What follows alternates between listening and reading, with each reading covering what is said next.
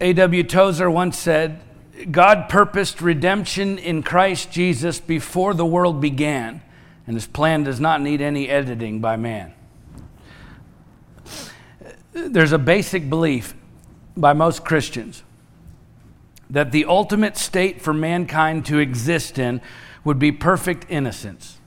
In other words, we wish that Adam had never done what he did in the garden because the greatest status mankind could ever achieve before God would be that we were perfectly innocent by our own doing or our own choosing. Yet, what we fail to realize when we think that way is that redeemed man is actually greater than innocent man. Redeemed man is greater than innocent man because what we gain in Jesus Christ is far more than anything we've ever lost in Adam. You understand, God's ultimate state for mankind to exist in is one of redemption, not innocence. I'm not saying uh, God wanted us to sin. I'm saying that before he ever created the earth or any of us, he knew that he was going to create us and he knew that we were going to sin. And yet, knowing that we would sin before he created any of this or any of us, he chose to create all of this and all of us anyway. Think about that for a minute. Because he's God, He's all perfect, all powerful, and able to create an infinite number of versions of this world. And yet, He chose to create the one that we're living in, the one where people willfully sin. Why? Because God is far more glorified by what Jesus did on the cross than he would ever be by anything we could ever do, even had we all lived perfect lives.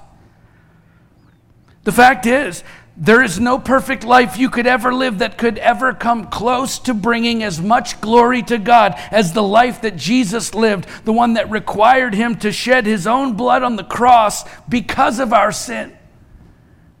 In fact, if every human being on earth who has ever lived and ever will live, if every one of us lived a perfectly innocent life, all of our lifetimes combined would not bring as much glory to God as Jesus' sacrifice on the cross that paid for our sin. This is what Paul was explaining when he said, What shall we say then? Are we to continue in sin that grace may abound? By no means. How can we who died to sin still live in it? Do you not know that all of us who have been baptized into Christ Jesus were baptized into his death? Listen to this part. We were buried, therefore, with him by baptism into death, in order that just as Christ was raised from the dead by the glory of the Father, we too might walk in newness of life. Romans 6, 1 through 4. Okay, uh, let's not miss this here. God's eternal plan from the beginning from before the creation of the world was to allow sin and its destruction to happen in order to do a greater work of making all things new through Christ, in order that God would be most glorified through the sacrifice of Jesus and the redemption that sacrifice has provided for you and me. If you believe that was not God's plan, it just, it just happened that way, well, then you don't believe that God is sovereign. Because again, he could have created uh, any world in any number of ways that he wanted to, right? He could have created a world in which people never sin. And if that was the best possible world that could ever exist, then why didn't he create that world? But he didn't.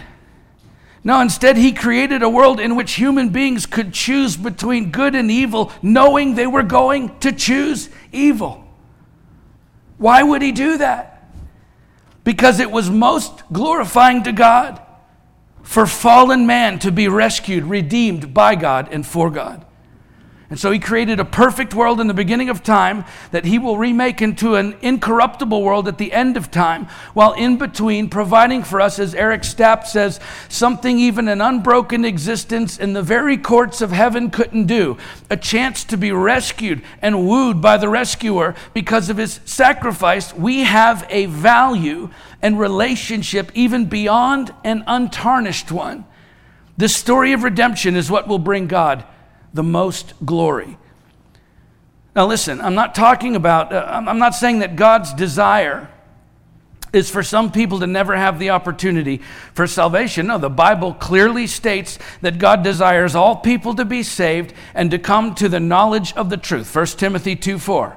So, look, God's not delusional, right? He wouldn't desire something that was impossible for him to offer people by his own design. No, I'm saying every single human being has the ability to accept or reject Christ just the same, and yet knowing that not all people would accept him before he ever created this earth, he created a plan to redeem those who would. According to the apostle Peter in 1 Peter 1:12, our salvation is something that angels long to understand because even though they're constantly in the presence of God and enveloped in the glory of God, redemption by God is something they can never experience because Jesus didn't die on the cross to redeem fallen angels, which is pointed out by the way in Hebrews 2:16. Uh, they cannot be redeemed. No, he died to redeem fallen man. His plan from before the creation of the earth. And so, although he will one day remake this earth once again free from sin and suffering, as we'll see as we continue to working our way through uh, the book of Revelation today, until then, our lives are meant to glorify Him in spite of the sin and suffering we continue to experience in this world. And uh, here's what's really mind blowing about all of this the fact that not only will he make all things that have been corrupted new at the end of this age, but the fact that we Christians are already made new now. Even as we continue to have to walk through the very effects of sin and suffering that have corrupted this age. Therefore, if anyone is in Christ, he is a new creation. Not he will be, not he's going to be. He is a new creation. The old has passed away Behold, the new has come. 2 Corinthians 5:17. Okay, look, positionally, everything except our flesh changed at salvation. And of course, although we aren't supposed to live in the flesh as Christians, we still choose to at times because our flesh has yet to be remade like the rest of us. More on that later. So, first of all, God delivered us from the domain of darkness and transferred us to the kingdom of his beloved Son in whom we have redemption. Colossians 1:13. So now we are no longer in the flesh. Now we are in the Spirit and we are in Christ. You, however, are not in the flesh, but in the Spirit, if in fact the Spirit of God dwells in you. Anyone who does not have the Spirit of Christ does not belong to him. Romans 8 9. And then in 1 Corinthians 15 22, Paul equates the concept of being in the flesh with being in Adam. For as in Adam all die, so also in Christ shall all be made alive. Right? So in Adam you have the old man. In Christ, you have the new man. In Adam, you have a sin nature. Ephesians 2 1 through 3. In Christ, you are a partaker in the divine nature. 2 Peter 1 4. In Adam, you're in the flesh, Romans 8 8. In Christ, you're in the spirit, Romans 8 9. And so in Adam, you live according to the flesh, whereas in Christ, you live according to the spirit, Galatians 5 16 through 18, which is why Jesus said, Thus you will recognize them by their fruits. Matthew 7:20 he was talking about Christians recognizing each other based on the spiritual fruit in our lives not by our flesh. You will recognize them by their fruits their spiritual fruit not by their flesh. It's precisely why Paul said from now on therefore we regard no one according to the flesh. 2 Corinthians 5:16 because even though we still struggle with the flesh we're not supposed to recognize each other other Christians for who they were in Adam but for who they are now, who we are now in Christ. We are new creations. It's a paradox, really, that's hard to grasp, but an important one to understand because, again, we tend to think of ourselves as people who missed the mark, who fell short of God's ideal, and of course we did.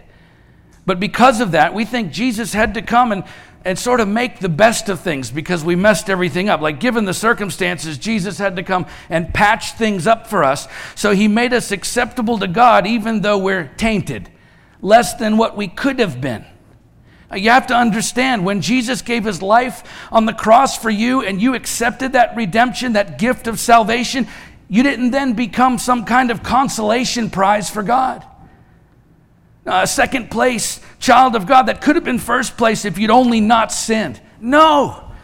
Now, the moment you accepted Jesus Christ into your life, in that moment you became everything that God has planned and created you to be from before the world began a fully redeemed child of God, His highest ideal. You see, he is going to come back and remake this world into what he's always intended it to be. But if you're a Christian, you've already been made new. Okay, he's going to redeem this world. You've already been redeemed. He's going to transform the heavens and the earth, but you have already been transformed. Yes, we're going to be given new bodies because our flesh has been corrupted by sin and suffering. That's why Paul says, Let not sin therefore reign in what? Your mortal body to make you obey its passions. Romans 6.12 because we've not yet received our new heavenly bodies the ones we're going to receive at the end of this age which paul describes in 1 corinthians 15 and philippians 3 and so we still struggle with the flesh because our flesh hasn't yet been transformed like the rest of us but it's going to be. And yet you understand at the end of this age you're not getting saved all over again when jesus returns. That work has been done already once. He's not going to climb back up on the cross that work has been done in you to its fullest extent. Your eternal soul has been redeemed. It is a finished work, which means who you really are, who God sees you, your very identity has already been made new. It's a paradox that's hard for us to grasp, and yet it matters that you get this because it will change your entire perspective about your standing before God right now, today. When you realize that the work, the transformation He's going to do in this world has already been done in you, minus your flesh, which means now, by His Spirit inside of you, you can navigate your way through a world still full of sin and suffering as the overcoming, completely restored, victorious, redeemed child of God that He intended for you to be before any of this or any of us existed. You understand? He doesn't see you as a sinner, He sees you as a saint, His perfect bride. Right? When He comes back to right the wrongs in this world, do you understand that doesn't include you? Not if you're in Christ because that work has already been done. You are right now exactly who He wants you to be. Not a sinner, but a redeemed saint. Now, of course, we're still learning, we're still growing, we're still being discipled. Sanctification is an ongoing process because of the flesh. This side of heaven, we never stop being discipled, being made holy. That never stops while we're here. So I'm not saying we can't improve. Certainly we can and we should, but you're also not a second place prize for God. Even with all the sin and suffering in this world and in your own life, because in spite of your sin and suffering, He has made you new. He's given you already a new identity, the very identity that He planned for you from before the world began. So, with all of that, and that's a lot, I know that's a whole sermon right there. That's all really just context for this chapter that we're studying today. So, so that we understand what is not only going to happen to us in the future as we read this, but what has already happen to us now for those who are in Christ. Okay? So let's pick the story up where we left off last time at Revelation chapter 21.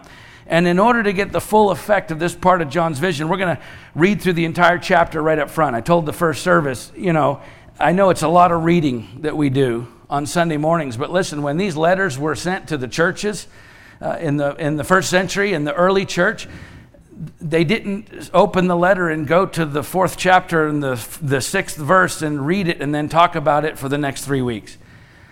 No, they opened up the letter just like you would with any letter a friend would send you today, and they read through the entire letter. Right? Why? Because that's context. It's the story. That's why we read big chunks of scripture at a time. Okay, so let's read through the whole chapter together, and then we'll go back and unpack this a bit. Uh, Revelation chapter 21. Then I saw a new heaven and a new earth, for the first heaven and the first earth had passed away, and the sea was no more. And I saw the holy city, New Jerusalem, coming down out of heaven from God, prepared as a bride adorned for her husband. And I heard a loud voice from the throne saying, Behold, the dwelling place of God is with man. He will dwell with them, and they will be his people, and God himself will be with them as their God.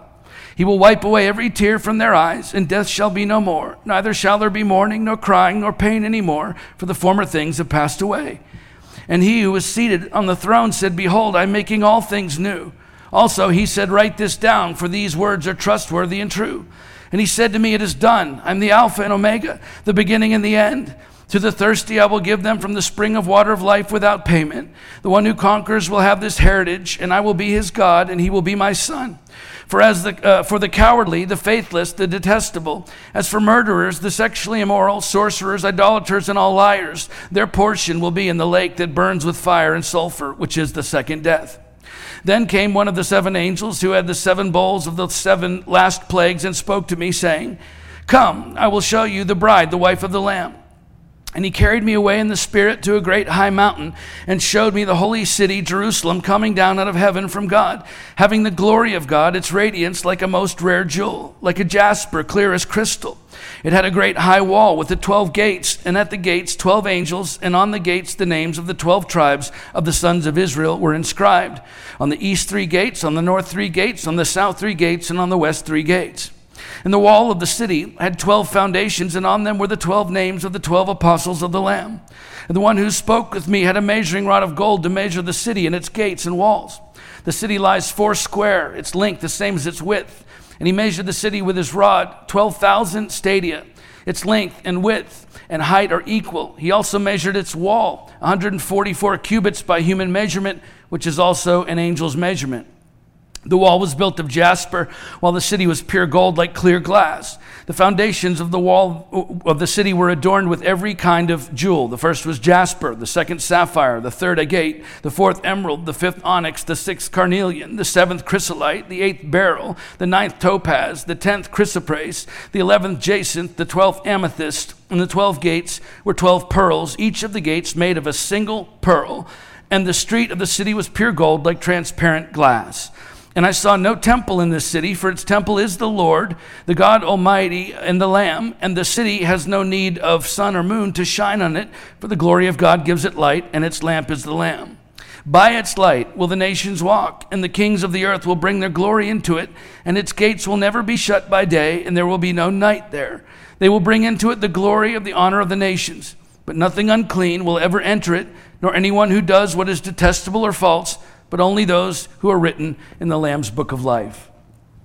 So John sees the first heaven and earth replaced by a new heaven and a new earth. This was a concept, by the way, that was widely understood uh, in ancient literature, both biblical and apocryphal. The third century BC Hebrew book of Enoch chapter 45, the first century BC book of Jubilees, chapter 1, verse 29, uh, the first century AD book of 2nd Esdras, uh, chapter 7, as well as 2nd Peter, chapter 3, and of course, uh, Revelation 21 here, along with many of the Old Testament prophets, including Isaiah 65, 17, and 18, Psalm 102, 25 through 27. Uh, the list goes on and on. Those are a few examples of ancient writings, both biblical and extra biblical, that support this idea of heaven and earth being renovated or recreated. And of course, those of you who in construction will understand this. There are a lot of people who argue whether this is a remodeling job by God or new construction. Uh, and yet, interestingly, when God said that He would create the new heaven and earth in Isaiah 65 17, the ancient uh, word used there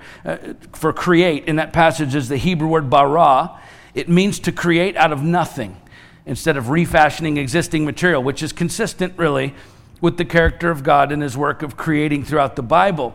And as far as there being no more sea, there are folks who believe that this is a reference to the fact that the sea was considered by ancient people to be a place of separation uh, and evil and dread, which is true. Of course, we know it was the source of the satanic beast in Revelation 13:1. It's a place of the dead in Revelation 20:13. There are plenty of other references in scripture that associate the sea with heathen people and so uh, maybe this is a metaphor for the absence of evil, evil in the new heavens and the new earth. We don't, we don't know for certain. Some of those same people believe that the description of this new Jerusalem is simply a metaphor as well, uh, which I personally take issue with because of the, the specificity of the detail uh, um, of the descriptions here. Just look at the specific measurements and architectural details. The city lies four square its length the same as its width. He measured the city with his rod, 12,000 stadia. Its length and width and height are equal. He also measured its wall, 144 cubits by human measurement, which is also an angel's measurement. There's no reason to go into that kind of specific detail or measurements, or for that matter, the uh, ornate descriptions of all the architecture that we just read if this is just a metaphor. Further, the description of the New Jerusalem is quite practical in understanding how it would actually work as a habitable uh, city, the dwelling place of God with man, that is again talked about over and over and over again throughout Scripture. It, it seems clear that this New Jerusalem, to me, is to be an actual place where God remains with his people throughout eternity. It's, a, uh, first of all, a massive city. 12,000 stadia, by the way, is roughly 1,500 miles. So it's the distance between Maine and Florida. So, and the city is as wide as it is long, which means 1,500 miles by 1,500 miles, right? That's larger than India, to give you an idea. In fact, the square footage of the whole thing is approximately the size of the moon. And with the height equal to its length and width, just for perspective, uh, let's just say there, there were 100 billion people, uh, humans, to live on the earth throughout its history. We don't know, that's just a guess. Uh, and then say 20%, 20 billion of those were, were Christians, accepted Christ, who will spend eternity with God. Based on these measurements of the New Jerusalem, if 25% of the city was devoted to housing, where we're all going to live, all 20 billion people, and the rest was, you know, parks and streets and other common areas, whatever, uh, just general population areas, right? Every single person, based on these measurements, would have a block or a cube for their dwelling that would be 75 acres on each face of the cube. You know how big that is? We're all going to be ranchers in heaven. And on the gates, the names of the 12 tribes of the sons of Israel were inscribed. And the wall of the city had 12 foundations, and on them were the 12 names of the 12 apostles of the Lamb. That symbolizes the unity of the Old Testament saints and the New Testament church. And so it descends from heaven the description being the epitome of all that is pure and beautiful, a place where God's people will live and God Himself will be with them as their God. He will wipe away every tear from their eyes, and death shall be no more. Neither shall there be mourning, nor crying, nor pain anymore, for the former things have passed away. This is the final step in the restoration of God with man that was lost in Eden.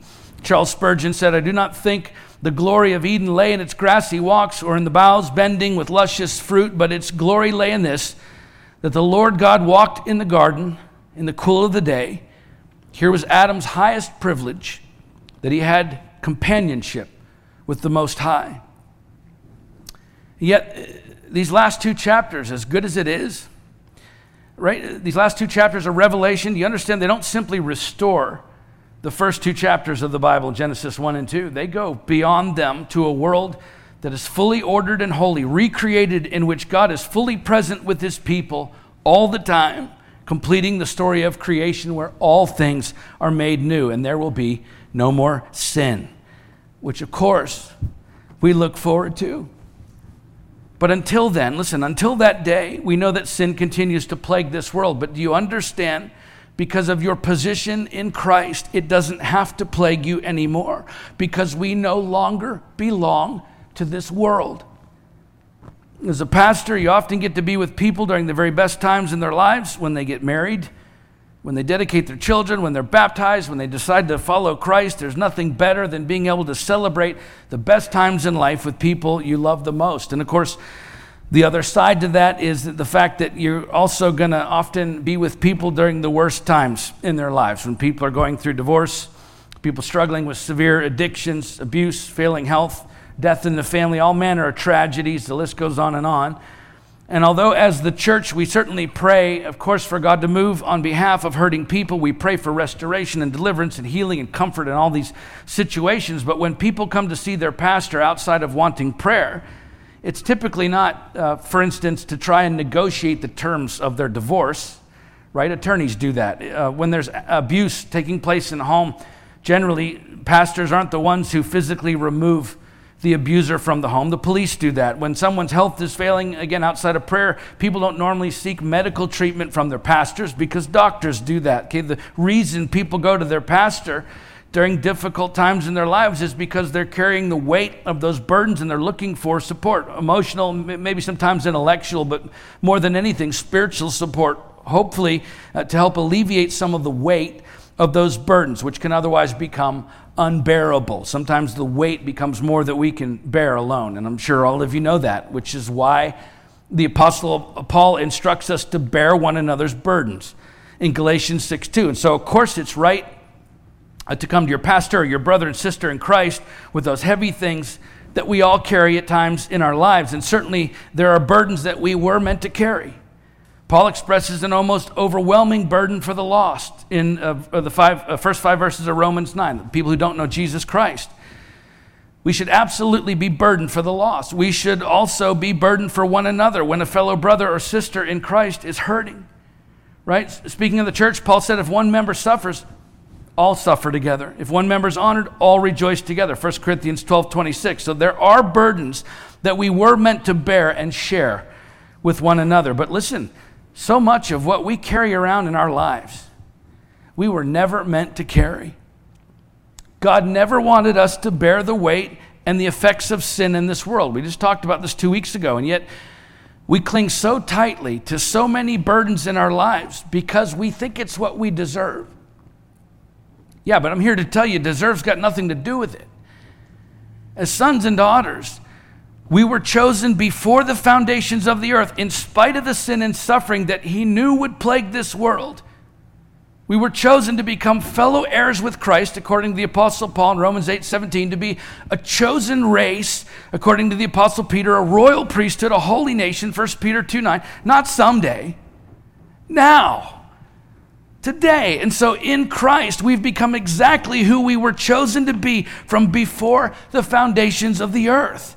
In fact, in his letter to the Gentile Christians in Galatia, Paul wrote, In Christ Jesus, you are all sons of God through faith. For as many of you as were baptized into Christ have put on Christ. There is neither Jew nor Greek, there's neither slave nor free, there's no male or female, for you are all one in Christ Jesus. And if you are Christ's, then you are Abraham's offspring, heirs according to promise. Galatians 3:26 through 29. Keep, keep that in mind here. You're Abraham's offspring, heirs according to the promise. Genesis, it says, I will establish my covenant between me and you and your offspring after you throughout their generations for an everlasting covenant to be God to you and to your offspring after you. Genesis 17 7. That's a promise not just to Abraham, to us. He made a promise to Abraham and his offspring that I will be your God and you will be my people. He makes the same promise to Moses in Exodus 6 and again in Exodus 29, 45, and 46, where he added to it that he would dwell among us. I will dwell among the people of Israel and will be their God. They shall know that I'm the Lord their God who brought them out of the land of Egypt, that I might dwell among them. I am the Lord their God. And then he said it again to Moses in Leviticus 26, 11, and 12. To Jeremiah, he said, They shall be my people, and I will be their God. I will give them one heart and one way that they may fear me forever for their own good and the good of their children after them. I will make with them an everlasting covenant that I will not turn away from doing good to them, and I will put the fear of me in their hearts that they may not turn from me. I will rejoice in doing them good, and I will plant them in this land in faithfulness with all my heart and all my soul. Jeremiah 32, 38 through 41. And Jeremiah 31, 33, he said again, I will be their God, and they shall be my people. To Ezekiel, he said, My dwelling place shall be with them, and I will be their God, and they shall be my people. Then the nations will know that I am the Lord who sanctifies Israel, when my sanctuary is in their midst forevermore. Ezekiel 37, 27, and 28. To Zechariah, he said, Sing and rejoice, O daughter of Zion. For behold, I come and I will dwell in your midst, declares the Lord, and many nations shall join themselves to the Lord that day and shall be my people, and I will dwell in your midst, and you shall know that the Lord of hosts has sent me to you. Zechariah 2 10 and 11. And just in case you think this is just Old Testament stuff, just Old Testament promises in 2 Corinthians 6:16, the apostle Paul says to the Gentile Christians in Corinth, what agreement has the temple of God with idols, for we are the temple of the living God. As God said, I will make my dwelling among them and walk among them, and I will be their God, and they shall be my people. Paul is directly quoting God's Old Testament promise and applying it to you and me today. And then, of course, here in Revelation chapter 21, verse 3, we see that very promise from God that has been repeated from Genesis to Revelation fulfilled as John hears a loud voice from the throne saying, Behold, The dwelling place of God is with man. He will dwell with them, and they will be his people, and God himself will be with them as their God. Can you see from, the, from before the foundations of the earth, before time began as we know it, before sin, as a sin entered the world, but then after sin entered the world, and, and then throughout the ages, through all of the sin and suffering of this world, God's promise has remained unchanged because what we've gained in Christ far outweighs anything we lost in Adam. And so our sin and suffering has not only not stopped God's promise from being fulfilled in us, but He says, I will fulfill my promise to be with you even through the burden of sin and suffering that you continue to experience until my return. Why? Because of Jesus Christ because of what he's done for us, even with all of the sin and suffering still in the world, he is still our God and we are still his people, not second class citizens of his kingdom, but the very crown of his creation for all those who are found redeemed in Christ. We are his ideal sons and daughters. And so now, today, with all of the sin and suffering that exists all around us, God's promise is fulfilled in us now today because the law of the Spirit of life has set you free in Christ Jesus from the law of sin and death. Romans 8 2, which means there is now no condemnation for those who are in Christ Jesus. Romans 8 1. Do you understand? He's coming back to remake the heavens and the earth.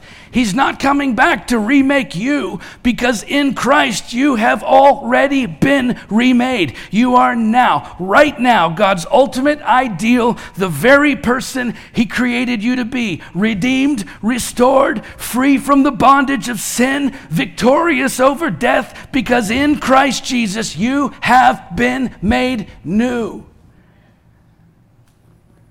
Is there work to be done as we continue to deal with our flesh? Of course there is. Sanctification is ongoing this side of heaven. Oswald Chambers said all of God's people are ordinary people who've been made extraordinary by the purpose he has given them. The only, listen, the only hold sin has over you today is that which you give it. And so, of course, we look forward to the new heavens and the, and the new earth where there, there will be no more sin. There will also be no more suffering. Praise Jesus. No more suffering. Until then, suffering in its various forms is here to stay, even for those who have been made new in Christ. King David, arguably one of the most successful leaders in the history of the world, certainly in biblical history, once wrote these now famous words. He said, Where shall I go from your spirit? Or where shall I flee from your presence? If I ascend to heaven, you're there. If I make my bed in Sheol, you're there. If I take the wings of the morning and dwell in the uttermost parts of the sea, even there your hand shall lead me and your right hand shall hold me.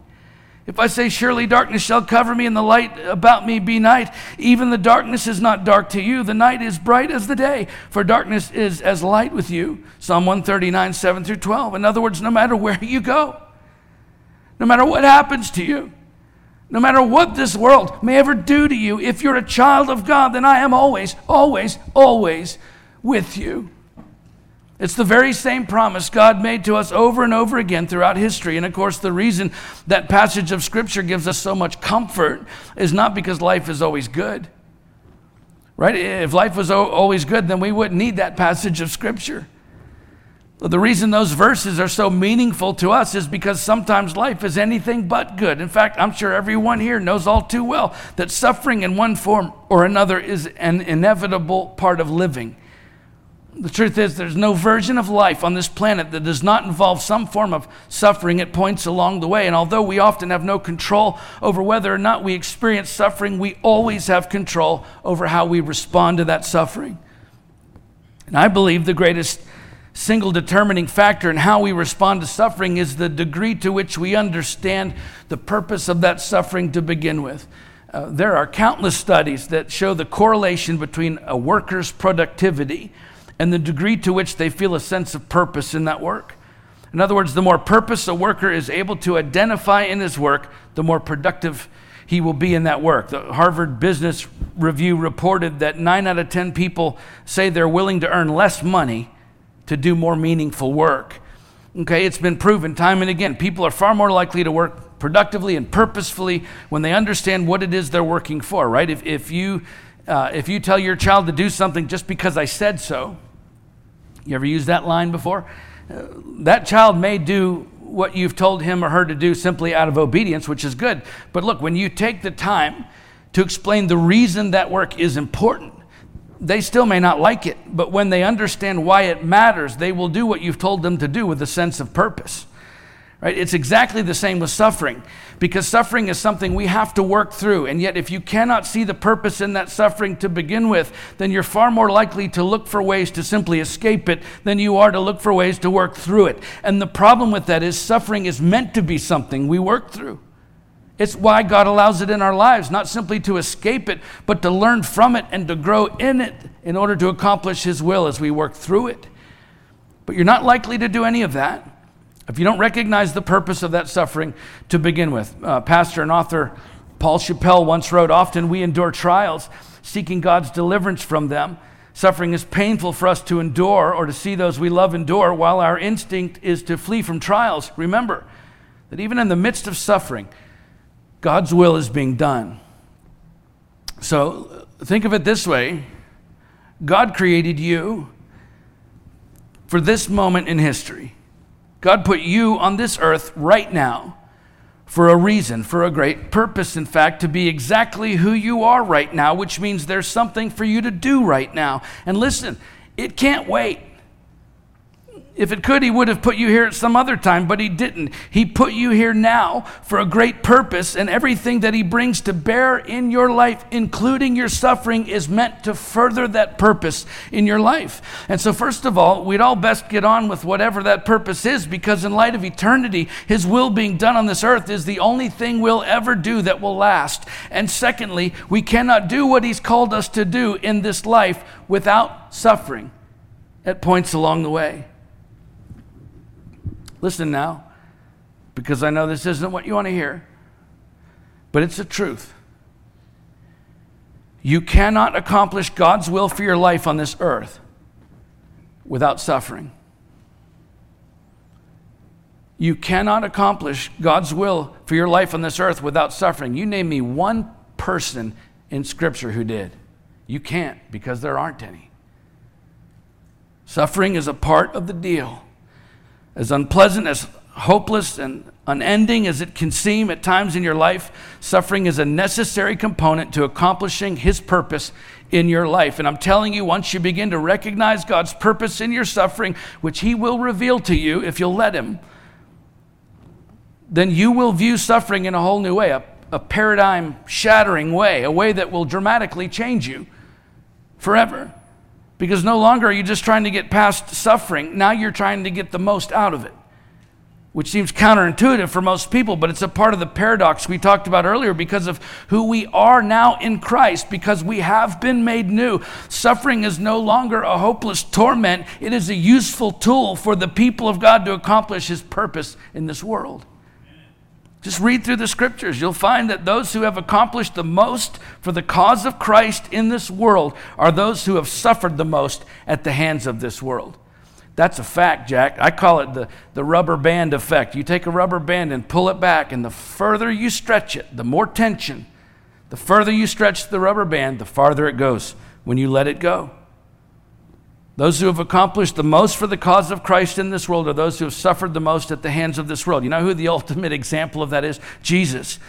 Right? And if Jesus couldn't accomplish all that he'd been sent here to do without suffering, then why in the world would we expect it to be any different for us? Suffering is a part of the calling of every Christian, not to punish us, but to equip us for the mission before us. In fact, nowhere in our lives is our personal testimony to the work of Christ more effective in pointing people to Jesus than in the midst of our deepest suffering? If you'll let it. And of course, one day, one day there will be no more suffering, and we certainly look forward to that day. But until then, we must learn to embrace whatever God puts in front of us for what it is a tool for us to learn from and to use to point others back to Christ. Dietrich Bonhoeffer said the deep meaning of the cross of Christ is that there is no suffering on earth that is not borne by God. Okay, sin and suffering are a constant reality in this world. And yet, because of Jesus Christ, because of what he's done for you, even with all of the sin and suffering still in this world. He's still our God. We're still His people, not second class citizens of His kingdom, but the very crown of His creation. For all those who are found redeemed in Christ, we are His ideal sons and daughters. In the future, yeah, but also right now. Because he is going to come back and remake this world into what he's always intended it to be. But if you're a Christian, you've already been made new. He's going to redeem this world, but you've already been redeemed. He's going to transform the heavens and the earth, but you have already been transformed. The truth is, in Christ, you're exactly who He knew you would be, who He wanted you to be, who He created you to be, and exactly what He redeemed you for. You have been made new. And if you'll embrace that truth, well, you'll change the world around you. Let's pray.